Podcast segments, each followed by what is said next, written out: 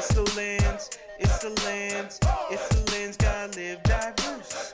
It's the lens, it's the lens, it's the lens, live diverse. You are listening to The Lens Living Diverse, a podcast brought to you by the CNIB advocacy team.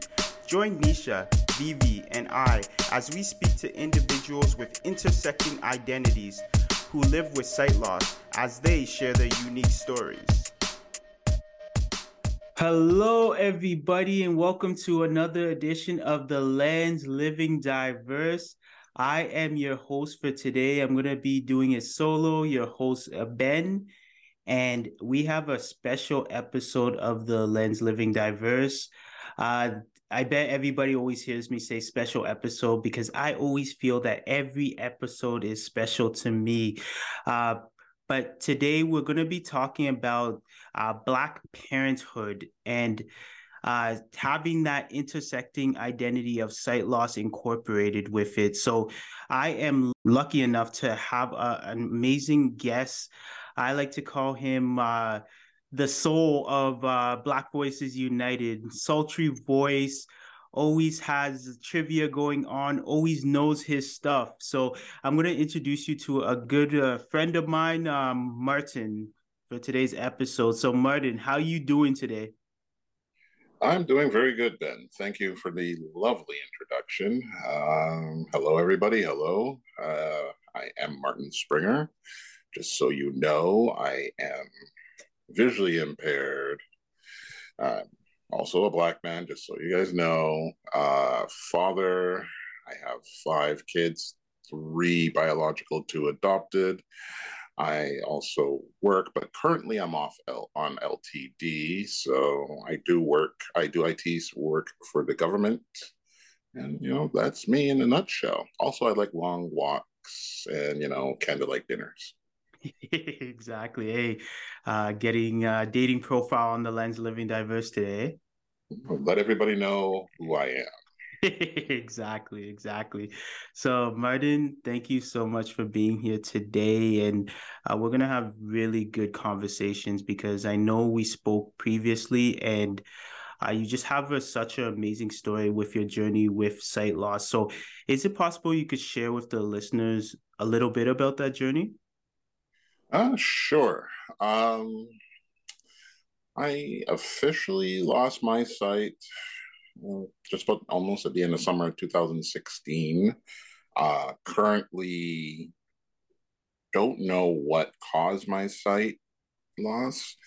I like to say that I'm a modern medical mystery. I have seen a plethora of doctors.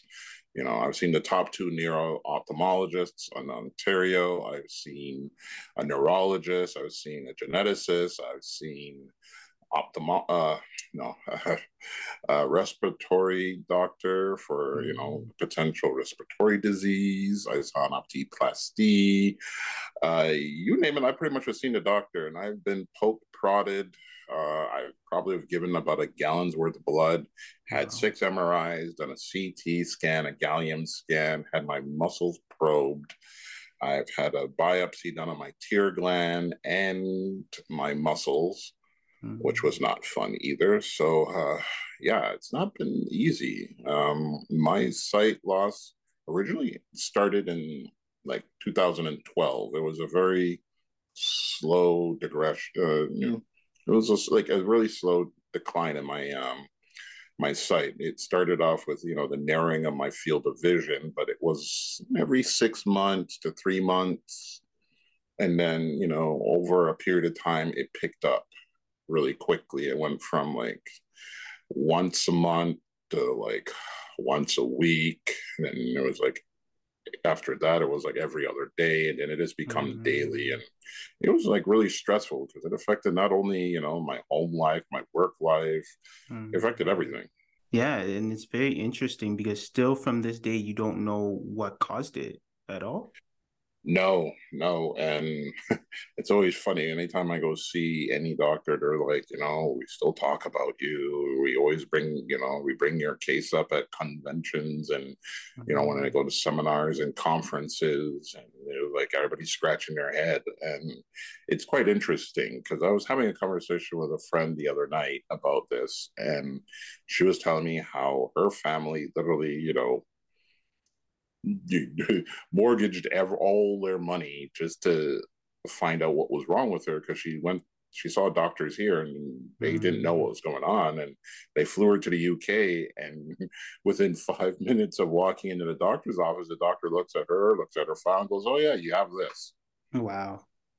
So i mean short sight from me you know bankrupting myself to go you know and check a doctor on the other side of the pond it would be nice but you know we'll have to see. Hopefully, hopefully, you know, at some point down the road, they will, you know, find out something. Like a few doctors have told me that, you know, stem cell, you know, research is coming along slowly.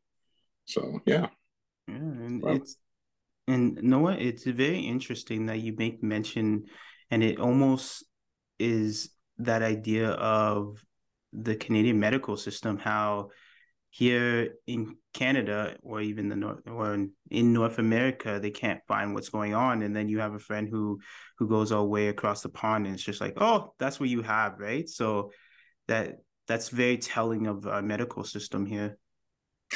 Yeah, I find it it's, you know, it's partly of training and then I think it's also the uh the other side of you know value it, you know, not the best way to say it.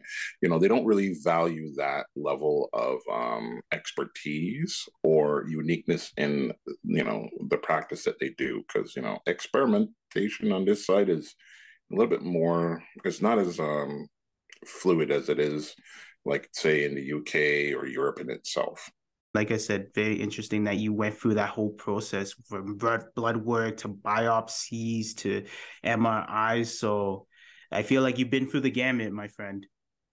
Oh yeah, I mean, I mean, I've learned to appreciate people who go in the MRI machine much more now because the first time I went in there, I I felt so uncomfortable and claustrophobic mm. because they had to put my face. They, you know, they they put your head in that in that like it's a block where they keep it so it sits straight, and then they give you the headphones to put in, and they lock your head in, and then they put a cage on top of your head mm. so you mm. can't move, and you're lying flat Mm-hmm. So not only you're trying to like they're telling you don't move, don't move. My throat's getting dry, you know, and I'm trying not to cough. Yeah.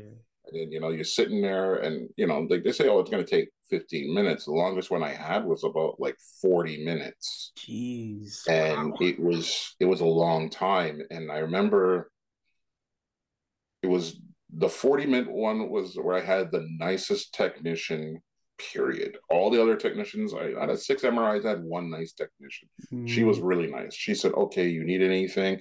She went and got me water, and she had, you know, brought the water so I could have a couple of sips of water. So when I was done, she rolled me out, let me, you know, let me give me a few minutes. Other ones would just let me sit in the tube. Mm.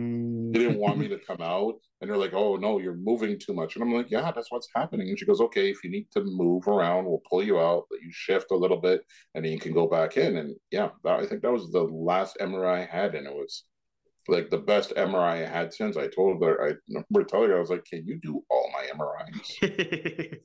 and, and definitely shout outs to that nice. What is it? I guess medical engineer who was good to Martin. So if you're listening, shout outs. Yes, shout yes. Shout out to the wonderful service. So I'm just gonna go into the next question. And here at the Lens, we we we always speak about uh, having that uh, intersecting identity between race and disability. And one that I had a couple of guests on the show uh, who are black men, and just that different experience of being being a black man with sight loss. So I want to ask you, what was your uh, type of experience being a black man who recently lost his sight, and what were the challenges of that? Well, that's interesting. I mean, you know, you're not only carrying the single weight of being, you know, a black male, now you're carrying the single weight of also being, you know, disabled, uh, disabled black male. So that makes things even more heavier on you. And you know, it's different because you know you're already you're trying to do your best to put yourself in the best light possible so people don't look at you the wrong way or any or any type of way. But then when you have your disability they they kind of view view you a little bit different too. Like um you know you get a little bit of different response because i know i have some you know I would say, yeah, I would say, you know, I have some white friends that are um, uh, visually impaired, and you know, their responses and interactions with the general public always seem a little bit different from the ones I hear from, you know, other people that I know that are black, and it's always interesting because I guess we have a lower representation mm-hmm. generally in the disability genre or the field because you know i mean aside from aside from the only two known you know yep. a black visually impaired rep you know people that represent us which is you know ray charles and stevie wonder we don't really have much others i mean yes, there's a couple other people that will, you know, skate under there. I mean, Harriet Tubman did have a little bit of sight loss. Um, only just recently, I learned about uh, Willie O'Ree, who was the first uh, African American to play in the NHL, mm-hmm. and he mm-hmm. also had um, only like he had a he only had about oh, he had 5% of his vision in one eye yeah. and i think about 95 in the other. Yeah. So not only he's like the first african american to play in the nhl but he's also like one of the first people to play with a reduced reduced sight which is impressive. But other than that you know like you look back and we don't really have much. And everybody always likes to you know hate to use that you know like stigma of like you know they'll like put us they'll you know, like they'll put us in that template of either your Stevie Wonder or Ray Charles. Exactly.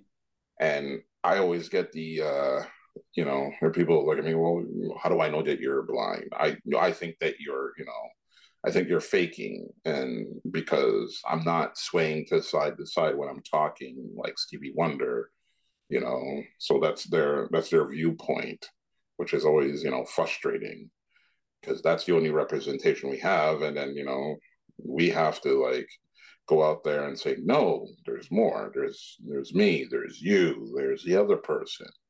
You know there's more of us than you realize. So. Yeah and the one thing i i find is people don't associate the look of a black male with blindness and especially with you muddy i know you're you're six foot is six two or? Six feet there six. yeah six. six foot. So it's almost like people associate blind folks with these those small meek individuals and then when you're here's a black dude who's six foot and then even with myself, uh, a different kind of build, a muscular build. They're like, that person's not blind. Like, what what the heck? This is not the person I expect to be. You know? Right, because you know, you know, they look like they, they look at all, you know, look at all people with levels of visual impairment. They don't look at anybody being um, a certain type like they kind of like would pigeonhole us all okay you're kind of you know smaller skinnier weaker you know more helpless than anything else. Mm. then you know hey you know like okay he's an athlete. He's visually impaired. Like they don't see it that way. Exactly so. and it's interesting because i almost see looking at blackness, especially black men, and then looking at disability, you look at it as a spectrum, right? And here's a spectrum where it shows vulnerability on one side, and here's a spectrum that shows I I don't know, not the word aggressiveness, but um, what's the right word? Uh, independence, uh, pride. I don't. I wouldn't say ego, but just. And I'm gonna yeah, add, a little bit of ego in there. It's, it's, it's a bit of ego yeah, in yeah, there. yeah, But, and know. just just this independence, and then it's just like, okay, so once someone has a disability with a black man, where do they sit on the spectrum? Where are they, like are they turning more to vulnerability because the sight loss, or is it still that that that black man where it's that independence, that uh, toughness, and it's it's very interesting that you made mention of the representation of Stevie Wonder because now everybody just knows, oh, Martin Springer, do you do you play the piano? like No. Uh, harmonica and it's just funny because it's just those stereotypes and it's nothing else that is associated with a black blind man I mean, you know, I appreciate everybody would hope that, that I, I'm a musical genius like Stevie Wonder. Like, you know, that's great. And you know, it's always funny when you know, you know, everybody uses those comparisons, and then you get all those understanding background myths. Like, you know, like how people like I've heard a few times people tell stories of like apparently Ray Charles used to drive way back in the day I'm Mm, like, okay, but it's hard to find that actual information. But it's stories told by other musicians that would say, yeah, he used to drive. You know, he had one single route and he would back his car out, drive out, and go back in, which is interesting. Or the like the myth that comes with uh, Stevie Wonder. Like you'll hear plethora of people talking about like, you know, that they don't believe that he's fully blind. yeah, Like I remember watching a clip of Shaq saying he got in the elevator Yeah, I remember that yeah Stevie Wonder came up and he turned to him and called him and said, Hi, Shaq. And Shaq was like, Yeah, I don't believe you're blind. Or or you know, like there talks about how he knows his way around the White House. Well, that's true because he's been in the White House as many as many presidents have been in there. But I mean, it's just things like that where people question and then they'll turn to us and say, Oh, so are you like that? Or my Mm. favorite is, you know, they'll compare us to Daredevil.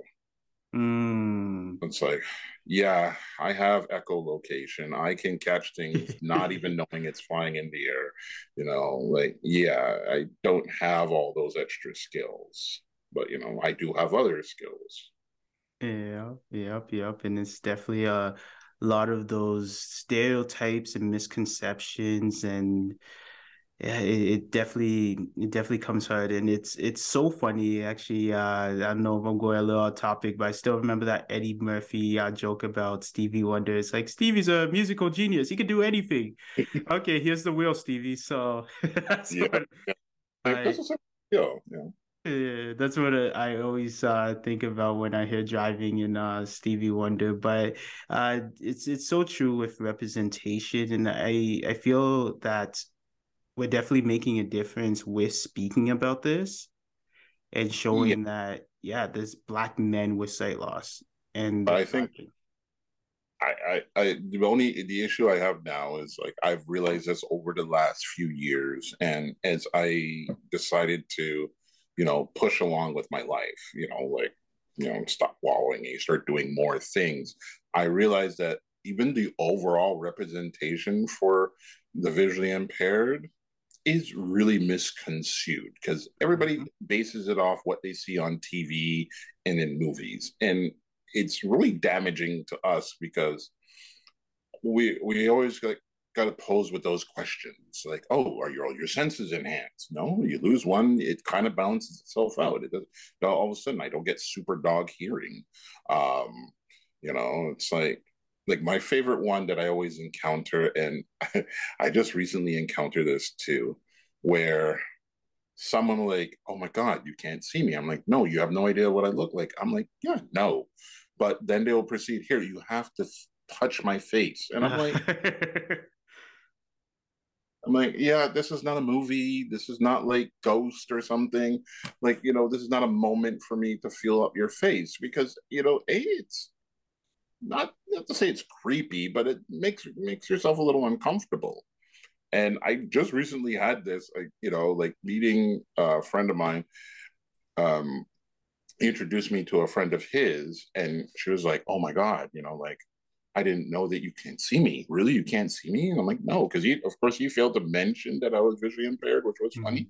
But I carry myself like I'm not. I'm like I do have sight, so I guess that's a little bit of uh, a little bit of a misdirection. But she was like, okay, here, you know, here, touch my face, you know, mm-hmm. so you mm-hmm. can feel how, so you can have an idea. And I'm like, that's really not going to paint the picture any better because, you know, like I can't see and, you know, what I can feel texture wise is not going to properly give me what, you know, you would expect, expect it to give me. Yeah, and then so. no offense to people who want the face touch, but to be honest, right. I would I wouldn't want my face. uh, I find it unhygienic. I don't know where those hands have been, and don't want my face. True. and also, it's more of an intimate thing to do. You just uh, don't you know want to beat up somebody in here, feel me up, because then it's like yeah, like my kids are used to used to complain as a kid when they were kids, I used to touch their face a lot. Yeah. And I remember one of my friends go like, you know, when you're touching their face, it's like if you're just slapping them hard. I'm like, no, it's not like that. But then they also remind you, like, look at the size of your hand and uh, the size uh-huh. of its face. So yeah. So yeah. thinking about it now, you're looking, you know, you got to go and touch a stranger's face, and you're like mushing up their face. And if they have makeup on, now you have that all in your hand, mm-hmm. the oils. I'm like, no, no, no, no. And then no, we got to get rid of that you know that that's like the first thing that we have to remove. And then for some people you'd be like oh there's brow on your face. There's some people so i know bad listeners that was that was a bad joke. That was a bad joke. Uh so you know what? I'm gonna go into my next question and i i find this as is such a unique identity where you are a father a a black uh, father with sight loss, and then you have uh, you have your kids, and then you have uh, your grandchildren as well. So I want you to share about um, about even that experience because I know stereotypically a lot of people are like thinking, oh, black father, kids, sight loss. How does he raise his kids? So I want you to kind of share with the audience your, your experience. Sure. Um, so lucky enough, I was, I wouldn't say lucky enough, I was able to at least, you know, have the joy of raising my children for a good chunk of their lives. So they made it all the way, almost all the way through univer, uh, not university, through high school. So I had that luxury of at least enjoying that time when they were younger and when they're coming up to being teenagers. The sad part about all of it, about especially losing my sight, I had plans to do things with my kids. So it's been a it's been a much greater struggle with that. Like when you lose your sight, because mm-hmm. you know, like I didn't get a chance to teach my kids how to drive.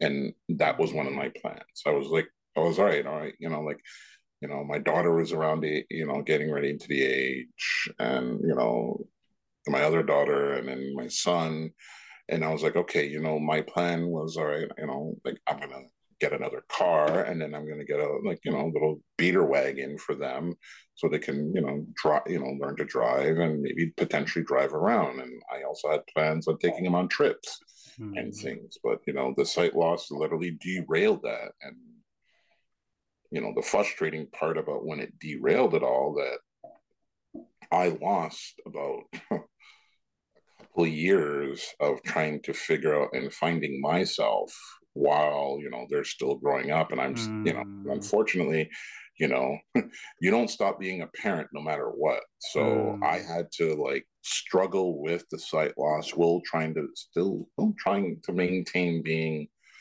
a parent and it's really hard. Like I'm just happy enough that, you know, my kids were old enough when I lost my sight. Because if they were much younger, I don't know how any of this would have uh, turned out.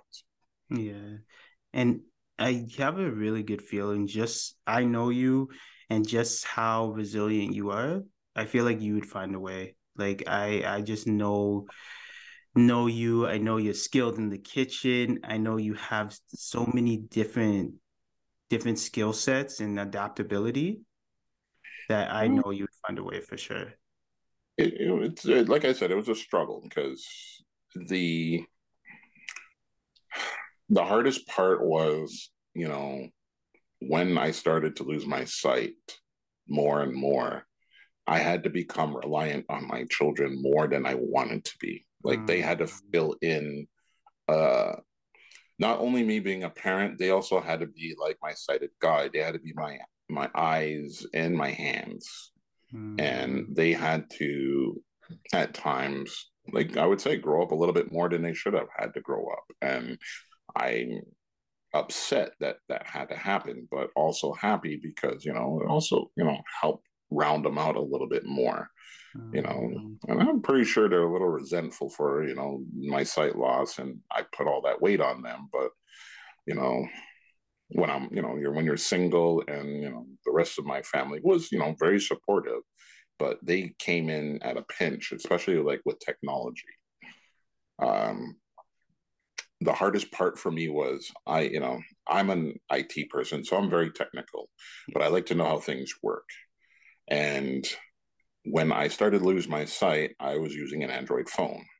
Yes. Then I realized after having my first intake with the independent living specialist, they're like, you know, you should get an iPhone because it's more designed and it's more designed for, you know, people with disabilities and it would make things easier.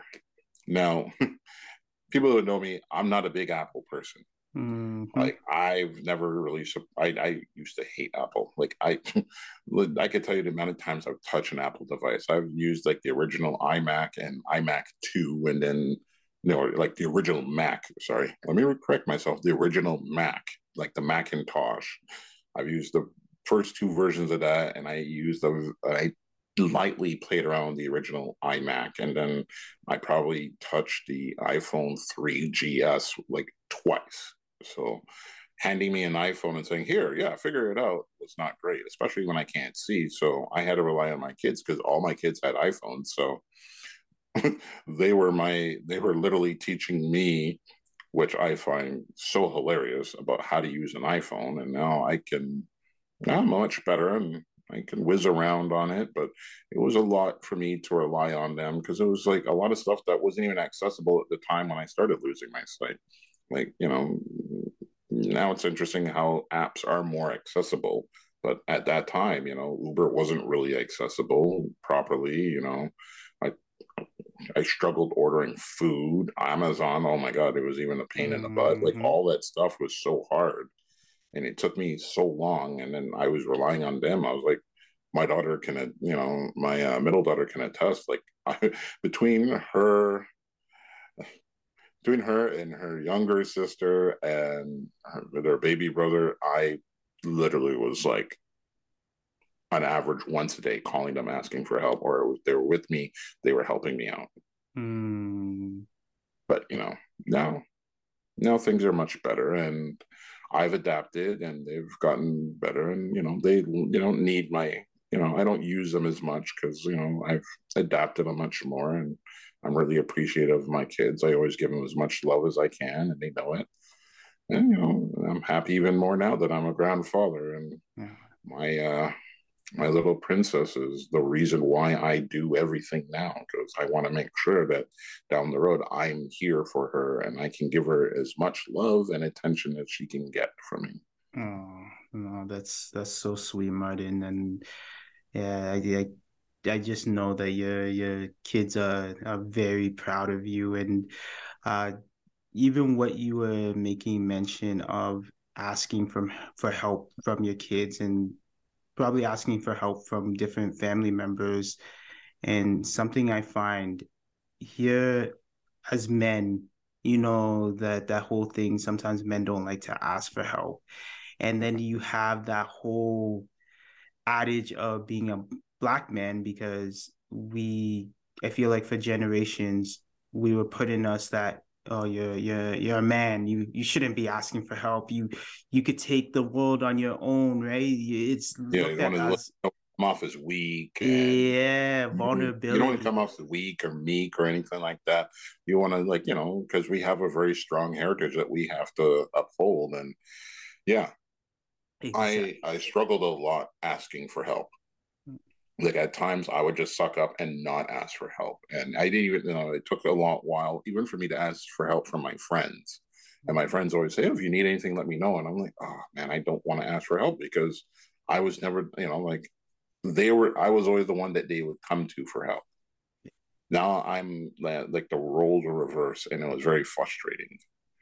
You know, to always ask for help, even getting to the point of even you know going to CNIB and balance and you know getting help there. That was even a struggle for me because I didn't want to show that you know I didn't know anything or I couldn't help myself, but you'll be amazed how fast they, you know, it humbles you really quick and really hard. Mm-hmm, mm-hmm. You know what? I I was in that same same place where I hated asking for help, right? And uh, part of that is obviously that generational thing where men don't ask for help or uh, having a disability, you're looked at as oh, dependent on other people. And then being a black dude, you're almost you're it's almost uh, a compromise of your intelligence where it's just like oh i have to ask for help people think i'm i'm i'm dumb right but right. just like you say it humbles you quickly when here's yourself struggling with something when you could easily just just ask right and i feel like you look better coming on the other side when you do take away that that that pride and that ego and just have that vulnerability. And I feel like it does make you even stronger. The fact that I, I like to think of it like as an obstacle course or a maze, right? You have someone who's just like, I don't want help. I don't want help through this maze, right? And then you yeah. have someone who like, okay, you know what? I'll take the help, the help that I believe I need, right? Not like mm-hmm. you're depending on if someone all the time and you're you're codependent. And I could just imagine the person just getting through the maze, and then be like, okay, let's go for the dinner while this person's still struggling, be like, don't help me. And they're still stuck at like the first part of it. You know what I mean? Well, totally. Like, I feel that because of all that, you know, my inability to even, you know, subject myself to asking for help, you know, you know, hindered and hurt a lot of things along the way. Like I even noticed it when, you know, reflecting back now when I was at work and my sight was going, I didn't know what was happening. I thought it, you know, you think of all these things like you read and you like study. It's like, oh, it could be my glasses, or you know, I or there's something going on. Maybe the monitor I'm staring at is out of phase and it's not sharp or something. And then you make adjustments, and then it got to the point where I didn't even realize it was it was affecting everything. It was affecting my, you know, like interesting part. I didn't realize when my sight was going that I made changes on my phone that affected even the time my phone was keeping that I, mm-hmm. I couldn't I didn't pick up on. And then or uh, when I was at work I was you know it was affecting my work. It was affecting to the, my work to the point where I wasn't even getting things done properly because I was, was like I didn't want to ask for help. I couldn't even tell I couldn't even I didn't even know how to ask for help because mm. I didn't even know what was going on. It took it took my best friend telling me you know dude just go home. Mm. Like basically, she said, just go home, go home, go to the CNIB, figure out what the hell's going on, you know. And I was like, yeah, I guess I'm gonna have to because you know my doctor is sending me to all these doctors, and there's no response uh, and, and anything. They're just picking things out in the air, and it's like, oh, it could be this, it could be this, it could be this, and you know, you have to make those tough decisions. And then after that, I realized I should have been asking for help, but you know, shoulda, coulda, woulda. You know, that's always a thing. After the fact, you can realize and reflect and see that, you know, hey, that's when you mm. should have done something. Yeah, and it is good that you went at the time and you looked at what was going on and you seek that support and it, just the the resources because think of it if you were a stubborn person and you're like I'm just gonna play this through. I'm not gonna use a cane, even though my my vision's getting worse. I'm going to just treat everything like it's the same. Look at where you could have ended up harmed. You could have ended up hurt. So I think I think it's a blessing for sure. The fact that yeah, you went to seek program and support at that time for sure. Well, it did take a while for me to get used to using my cane, though. Like I remember I got my cane, I think it was like October, and I started my um started my I think it was October, November. I started doing my training and I didn't leave the house with my cane until like sometime in December. Mm. Like I still had enough sight that I would I mastered the art of following people. Yeah. So, you know, with my field of vision narrowed so much that I couldn't even, I had to tilt my head to look down. So I would walk with my head tilted slightly down and watching the people in front of me, which is not the safest thing in the world, but I was able to navigate my way around with no problem. I didn't realize until after I did my first set of O and M training that I was like, oh, okay, this is what it does. This is what it helps me with. Mm-hmm. But I still didn't want it to walk with a cane because I didn't want to show that I was visually impaired. It was like, you know, that level of embarrassment, you know, mm-hmm. in the beginning, like, ah, oh, crap. Like, it's like, it's like when you, case in point, when I hurt, when I tore my Achilles, um, I didn't want to walk with the air cast on. Mm-hmm. I didn't want to walk with mm. using the crutches because I felt like I didn't want that extra set of pity. But yeah, then you realize it's not pity, it's help. Yeah, exactly. So, Exactly. And I, I feel like when you have that mindset where, yeah, you're like, everybody's looking at me for pity and, and kind of victimizing yourself. I do, I did it before. I, I, I done it before. And I almost feel like when you start taking that self victimization where everybody feels bad for me and you're just like, no one really gives a damn. yeah. I'm just like another, another dude. And you're like, yeah, the way I am, right? Yeah, like you know, and that's the thing is like you know you it takes a little bit to get to that point. Like you, then you realize the interesting part is you always find out you know in the months of in the midst of all that you know how your family's going to react when they when you actually embrace it and how your friends react because then your friends are like oh okay you need that we're willing to do that for you yeah and then you you know you have that but in the beginning when you're like oh, i don't want to do this and then they're like okay what's the hell's going on mm-hmm. like you know, and you just gotta have that. You know, you gotta you, at some point you just gotta suck it up, and it's hard to suck it up. Yeah, and, you know, embrace it. The one thing, and um, I'm gonna let the audience and the listeners know that you are you are the man in the kitchen. You're like the Black Emeril Lagasse, or who? No one listens to Emeril Lagasse or watches him anymore, but you're like the Black Gordon Ramsay minus the the meanness. You know what I mean? You, oh, yeah. yeah, you you put it down in the the kitchen for sure, and I feel like that's that's a way where it shows like you're independent, right? You are pretty much. Yeah, you're yeah. independent in, in ways and forms, and not codependent in everything for sure. No, it, it took me a little bit to get comfortable. Like I think the advantage for me was I was already, you know, like I was cooking. I've been cooking since I was a child because my mother felt that you know, you know, always the funny story. You know, like my mom, my mom just made this decision and says, you know, like either you when you come home from school, you got to make yourself something to eat because you know no one's going to go buy you McDonald's. so you know, it was, you know, you start off learning how to boil hot dogs and then you learn how to boil eggs and you learn how to fry an egg. And then, you know, uh, so I've been cooking, you know, on and off for a little bit. And then, you know, when my kids came along, I had to ramp up my cooking skills and my knowledge. And I spent a lot of time watching the Food Network. So I always adapted here and there. And, you know, I won't say I'm great. I just said I'm okay. You know, I'm pretty good. I can cook when need be, and I prefer to cook for people than cook for myself. And you know, the transition to losing my sight. You know, the good part was I was still cooking. I was still living on my own when I lost my sight. So I had to, I had to use certain things I didn't anticipate I would have to use. Mm-hmm. Like um, when cooking, I like before I would just be very um, what's the best way to say it? They're very, you know, open and fluid. I wouldn't have to worry about times or anything like that. And you just throw it on and just kind of play around with it and you look at it. you know, the loss of sight took away a lot because, you know, like when you're cooking certain things, you need to look and see if it's cooked or not. I had to adapt to the fact that I had to overcook things and then mm. work my way backwards. Mm. Uh, I had to start listening to how things are cooking.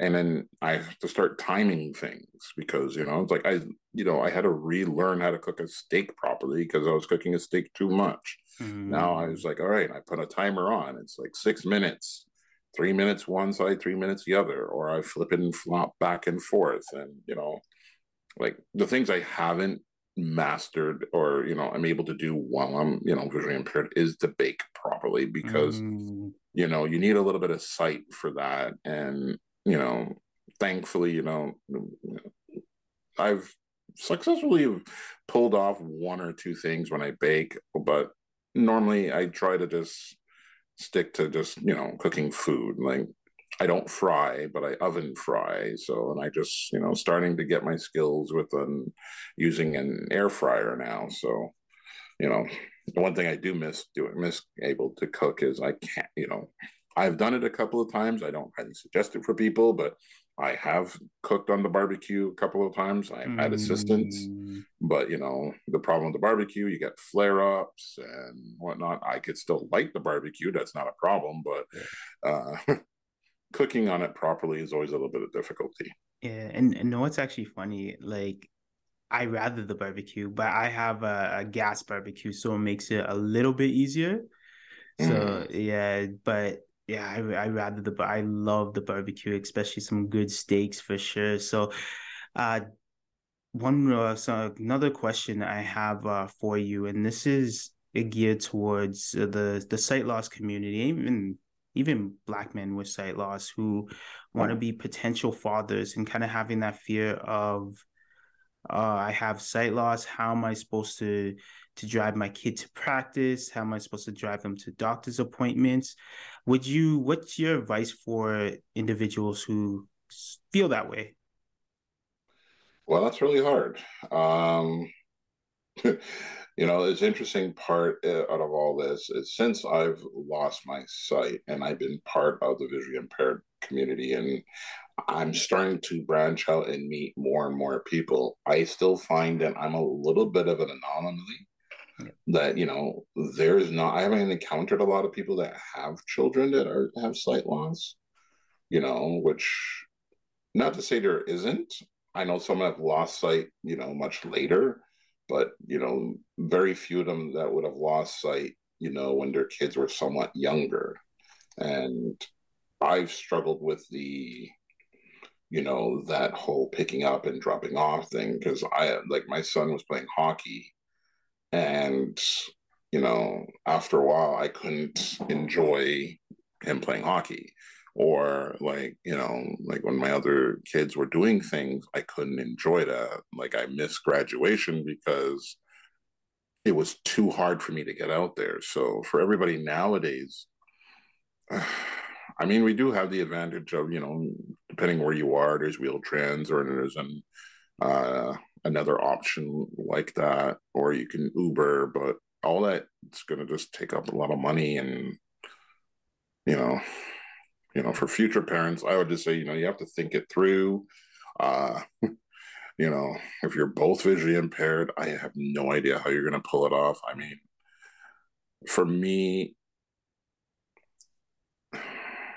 for me, over the time, I've always dipped into my previous, you know, parenting skills, like raising five kids. I have a boatload of nieces and nephews some related, not not all related, but I've you know my friends and I've assisted with them with their kids and helping raise and offering up information when it needs to be, and then realizing nowadays uh, the the realm of being a parent has drastically changed since I raised my kids because you know they, they said before a kid like you know the investment for a kid was like about a hundred grand at, you know when we were a lot younger. Now the investment for a kid is at least a good million because you know things are way more expensive. So i know even for us in the visually impaired community a disability community itself i mean you know you weren't able to afford that with ODSP. You have to make sure that you have some kind of funds. And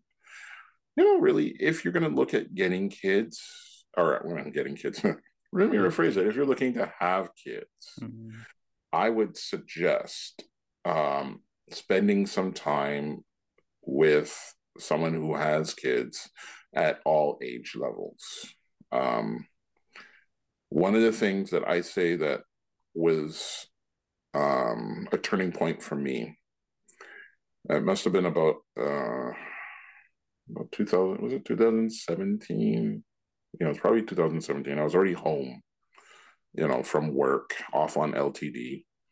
And I was just coming off of feeling really into myself. And my best friend, who's also like my air quotes, my work wife, uh, she was home on uh, maternity leave with her youngest son. Well, her youngest, which is, you know, a son. Um, and she decided, you know, hey, I'm home, you're home, you're not doing anything. I miss hanging out with you. Come and stay with me for a couple of days. And I was like, you know what? Okay, this is great because it will get me out of the house. It'll get me, it'll be me, make me more interactive, and you know, I'm not wallowing in myself. Yeah. And it turned out that couple of days ended up uh, pretty much three weeks. uh, the great part was because her son was coming up to one years old and he was at that age of starting he was crawling and whatnot. I was interacting with him i was playing with him i was trying to teach him how to walk and this kid would get on the ground and dart fast fast fast fast. Like i mean if we put him in like crawl uh, baby crawling races i know this boy would win. Mm. but the the part that kind of threw her off was I was keeping up with him and I could find him because I was listening to him and it helped me develop some skills that I didn't realize I had and I could utilize. Like using a bit of echolocation, um, just using, you know, knowing knowing your environment enough so you know how to maneuver around it and all that. And I was just like racing around behind him all the time. And he was crawling. And, you know, and the thing is, you have to be fast because he would always find his way to the dog's food and always try to pull at mm. his food. So if you weren't fast, you know, that's about it. And I had to keep up with him. And she was quite impressed with that. And even then, it was like, we would have, I would sit down and play with him. And then sometimes I would, you know, it became almost, almost a daily thing. I'd put him down for a nap and she was amazed at how well I can just, you know, get them down for a nap.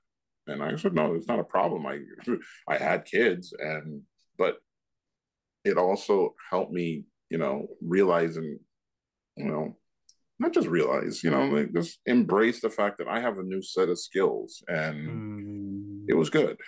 And you know, it's something that I feel if future parents want to have, I think they need to interact with kids at all levels. Like with my granddaughter, who's going to be two in May, I've been around her since, I always say this, and people always find it funny, fresh out of the package. When she was born, mm. like I was holding her and feeding her like five, was it five days after she was born? Um, I was helping my daughter take care of him, take care of her all the time. Like I practically lived with her for about almost six months. I was up there all the time, spending time day in day out, and you know, she was quite impressed. Like I, you know, I was like I would put her to, uh, you know, like when she would wake and cr- when she would cry out of, you know, like when she would wake up and start crying, I knew where to find her. I knew how to get out of her seat or out of her playpen or where she was, and I would take her up. I would carry her. You know, it got to the point where I can even feed her, and then, you know, so all those all that just help you know build up the skill set to where i'm at now and i'm more comfortable. Like even now that i you know at two i can take care of her for a couple of hours by myself. She'll run around but mm-hmm. i know where she is and i you know she she'll be with me. Like i've changed her diapers a few times already. You know not the poopy ones but the wet ones but I've changed her diaper. I, I I will you know I put her in her high chair. I'll give her dinner to eat or lunch to eat, and she'll eat. Like you know, so it's not that difficult for me because I've mm. you know had the previous experience. But for you know people who don't have that previous experience, I would suggest that you get some experience, mm. embrace that. You know, see if that's what you're willing to put that time and effort into, because it's a lot of time and a lot of effort. And you think it's hard now being visually impaired, throw a kid in there, and it makes it a lot harder. Yeah, I could definitely imagine, and definitely, uh, what I got from you is just that adaptability, right? And mm-hmm. uh, to get those resources, and I feel like you're you're a perfect resource for anybody who is thinking to have kids. Someone like me, if I ever do have a kid, I'm I'm definitely tap on you and and get that advice. So thank you so much for providing that. Uh, we're oh. running out of uh, some time or we're running out of time. So oh, I'm just really? wondering, yeah, oh, this see, that's what happens with the lens living diverse. We just fly through a conversation, and this was such an amazing conversation. Uh, any last words out of all everything we had a conversation about? Anything you want to let the listeners know? Well, as one couple of couple of quotes I always like to I like to go by. You know, like life moves pretty fast. You don't stop and look around once in a while, you could miss it. And I've never sucked that in until I got much older and I realized how much I miss out on since I didn't take a lot of I just took time for granted. And that's always the thing. You don't want to take time for granted. You want to utilize as much as possible. You want to do as much as you can when you can and however you can. Because, you know, I'm playing the shoulda, coulda, woulda game more than I should have been. And I should have taken the opportunity to do more things, like to go take my kids on trips, be more uh, interactive, do more stuff for myself. You know, I'm going to be 50 soon. scares the crap out of me but uh, I there's still so much more I have on my plate to do that I didn't get to do, and I feel that you know, not this not that I wasted my time. I just feel that I didn't utilize the time as much as I should have, and now I'm trying to make up for it. Um, also, you know, eh, it's you know it's okay if you go dark I mean, we all have those times when we get really dark. You just have to re- learn to rely on the people you surround yourself with.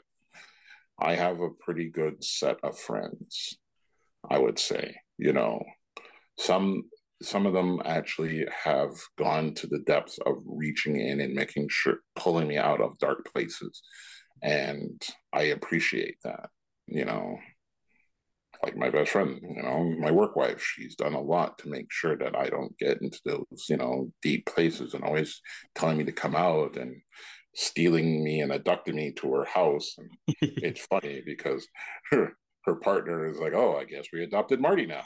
So, so it's always good. And I'm like, Yeah, it's okay. I'm like, Yeah, I'm I'm I'm happy for that. You know, it's it puts a smile on my face and makes things good. And I have other friends that would just call and check on me. Um, con- you know, just uh, one of my friend, my other friend, um, she would in the beginning, she just made every effort to call me every other day, mm-hmm. just to make sure I was okay. And then, you know, I appreciate that because that, you know, helped me out a lot. And then I have other friends that would say, Hey, just don't sit at home. Come over to my house. Mm. You know, come and hang out you know, we don't have to go out anywhere, but we hang out. And that got me to the point where I'm at now, where I'm more comfortable going out. And I got, you know, like a whole new set of other friends. You know, we do all a whole bunch of things. And that's what you just need to do. I mean, it's hard to come out of the shell, but it's you're gonna have to try to. And you know, darkness is there. It's not gonna go away. We you it it's part of the balance of life. You know, you know, not to quote, you know, Star Wars, but we need that balance. You know, there is darkness, there is light. You can't, you know, you can get sucked into the darkness and feel all sad, but, you know, you also have to think about the stuff that makes you happy. And, you know, my shining point, you know, is a lot of the things I did, but right now, like, I'm, you know, my granddaughter, is my son is my light is my is what keeps me going and keeps pushing me more and more more and more forward and i think everybody needs something like that you know, it doesn't matter if it's a person a place a thing just something you just need to focus on, and you'll be amazed how much better things will get.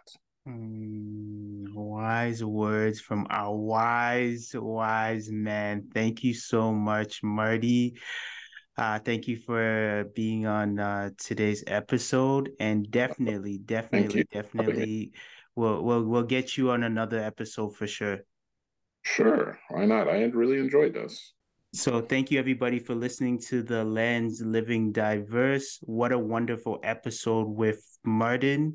Uh, so if you like today's episode and episodes in the past, you could press the like or subscribe on your favorite platforms. Also, for more information about the CNIB diversity and inclusion, you can visit www.cnib.ca and then go to the advocacy portion and then visit We Are CNIB, uh, where you could get your fill of diversity and inclusion. And then last but not least, if you have any feedback or interested in being a part of the Lens Living Diverse, you could email us at advocacy at cnib.ca. Once again, advocacy at cnib.ca. So, once again, I was your host for today, Ben, and thank you for listening to the Lens Living Diverse. Peace.